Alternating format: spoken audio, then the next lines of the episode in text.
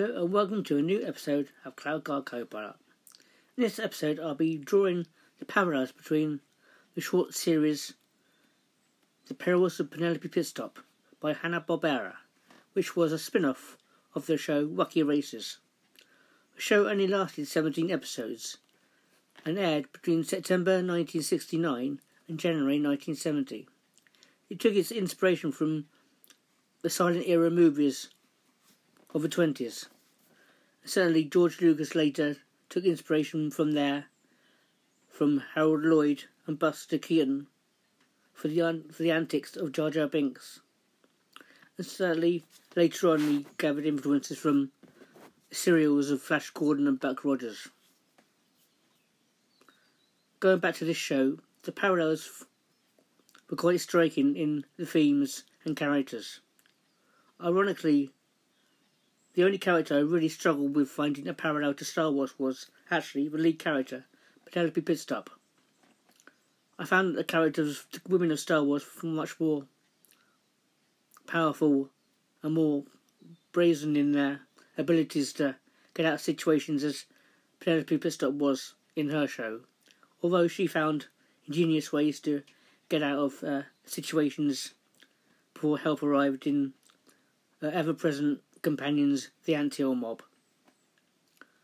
Certainly, one of the biggest influences and, and contrasts to Star Wars, not contrast, but influence with Star Wars was its the show's main villain, the Hooded Claw, aka the uh, lawyer Sylvester Sneakley, which is a great name.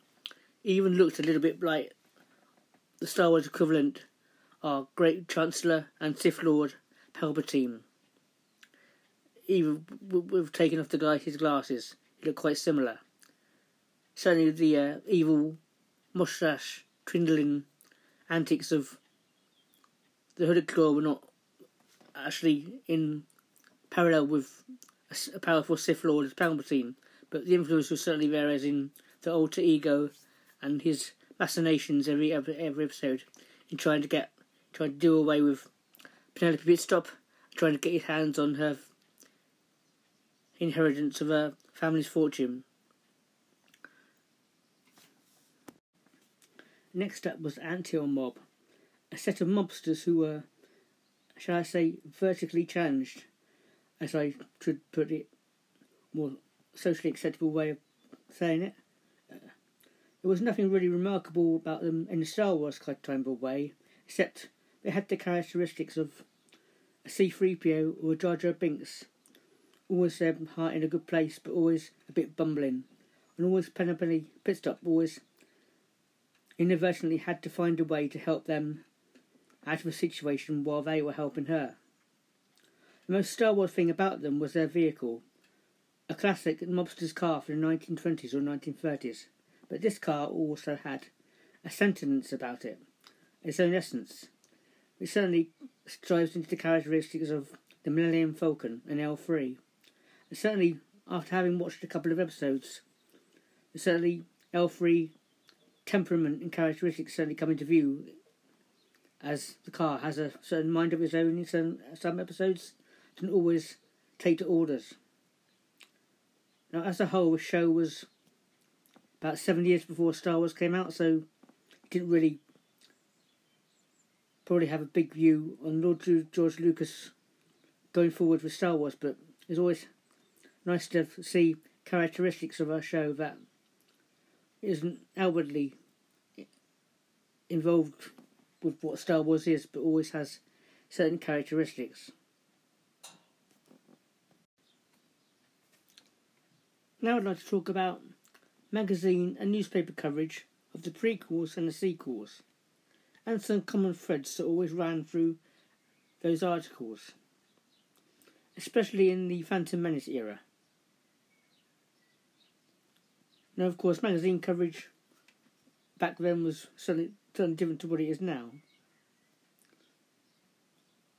And I was looking through some magazines, some uh, and random sampling of magazines from the prequel and sequel era especially Empire magazine had great features with uh, certainly toys. I mean, toys was certainly a feature that really were ramped up in every prequel movie, and certainly The Force Awakens. Always some pictures harken back to certainly vintage toys and some power of the force. And they always linked to with what current toy items going on with that current movie. Another feature that ran quite heavily in all these magazines were the usual Star Wars quiz that accompanied either a competition or just a random quiz. And the other thing that certainly was prevalent somewhat in the prequel era, and especially Phantom Menace, sometimes were packed, added in, in different variants with the fans.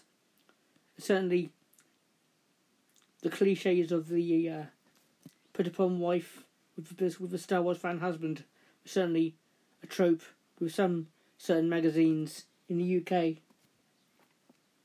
which was quite annoying. But I have to commend the uh, Sunday Mirror who did a two page two booklet supplement for the Phantom Menace, and they did a, a feature on fans which solely focused on a good positive outlook for them, which was good.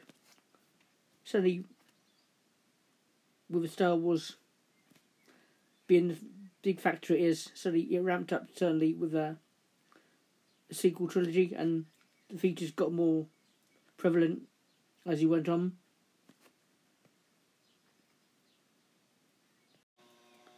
Certainly in the prequel era, especially film magazines used to do features and reviews of the books and video games that came out with a certain movie. It's pretty just certainly high with the Phantom Menace with reviews of the making of books, the art of books, and the video games. It carried on somewhat less with Attack of the Clones, and ramped up again a bit with the Revenge of the Sith. Certainly, reviews of mag- of uh, books and toys were certainly lessened with the sequel era movies. Certainly, with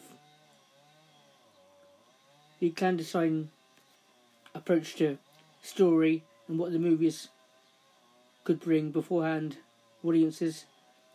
Certainly, spoilers and that were certainly very much against protocol for these magazines.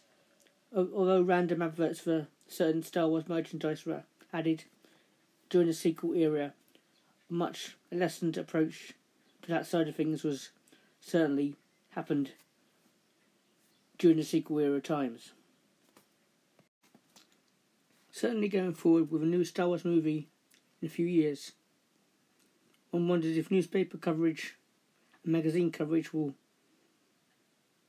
stay the same for a new Star Wars movie. I mean, certainly film magazines will certainly cover it as always before, whether it have the crossover appeal to merge into more other mainstream newspapers and magazines still be a question to be asked. Certainly, with The Phantom Menace and Force Awakens, there were a lot of crossovers into other magazines of other genres. Certainly, newspapers, certainly, especially The Phantom Menace, did lots of supplements and articles to help promote the movie. Whether in this digital age with lots of other media to focus on that happens, who knows? But certainly, Star Wars coverage in newspapers and magazines certainly always has been a big feature of the franchise. So that's it for this episode of Cloud Car Copilot. If you have any questions for me, then be sure to glad to send them in for a voice message to the show. And I'll be glad to to receive any questions or or responses to this episode.